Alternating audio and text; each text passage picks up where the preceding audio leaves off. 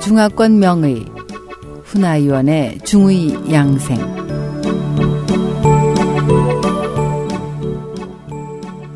안녕하세요. 중의사 훈아위원의 한방 양생 시간입니다.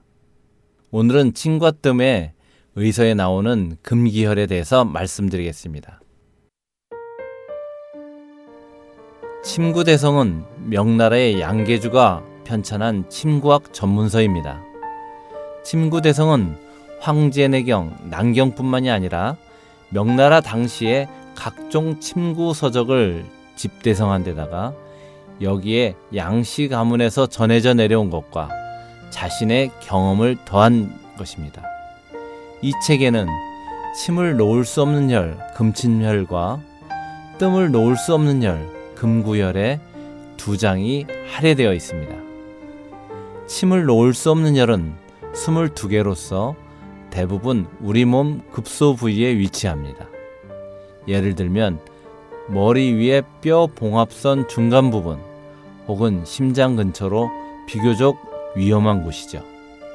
어떤 곳은 혀를 찌르면 출혈이 잘 생기는 곳이 있는데 예를 들어 뇌호, 신회, 신정, 옥침, 낙각, 승령, 노식, 각손 등의 혈자리는 모두 머리뼈가 만나는 봉합선 위에 있거나 심지어 몇 개의 봉합선이 만나는 부위에 있습니다. 이런 혈을 자침할 경우 예기치 못한 결과가 발생할 수 있습니다. 특히 과거에 사용했던 침은 지금보다도 훨씬 굵고 길어서 침을 강하게 자극할 경우 두개골 속으로 들어가서 뇌경막을 찌르거나 심지어 뇌실질을 찔러서 심각한 문제를 발생시킬 수도 있습니다. 그 외에 금침혈에는 신도, 영대, 전중 등도 있는데 이 혈도 모두 가슴과 심장 부위에 위치합니다. 또 수분, 신골과 같은 혈은 배꼽 근처에 있는데 깊이 찌르면 위험합니다.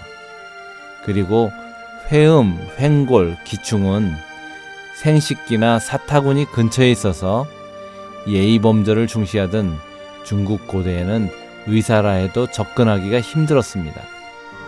또한 이들 혈자리 근처는 큰 동맥 혈관이 지나가기 때문에 자칫 위험할 수 있습니다. 이 외에도 침을 놓을 수 없는 혈자리가 더 있는데 이유는 모두 유사합니다.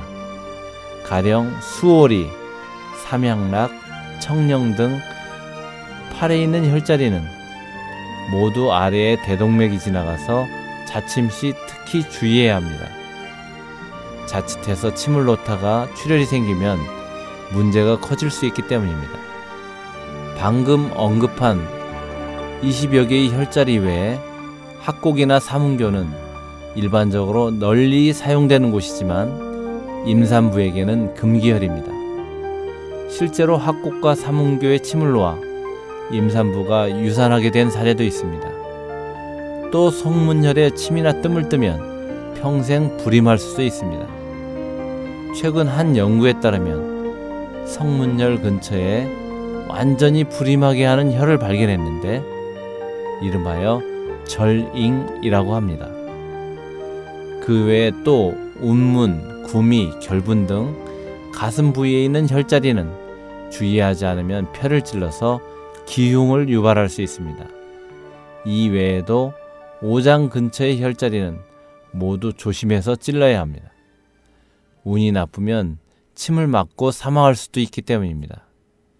예를 들어서 견정은 바로 폐의 위쪽에 있어서 잘못 찌르면 문제가 발생할 수도 있습니다.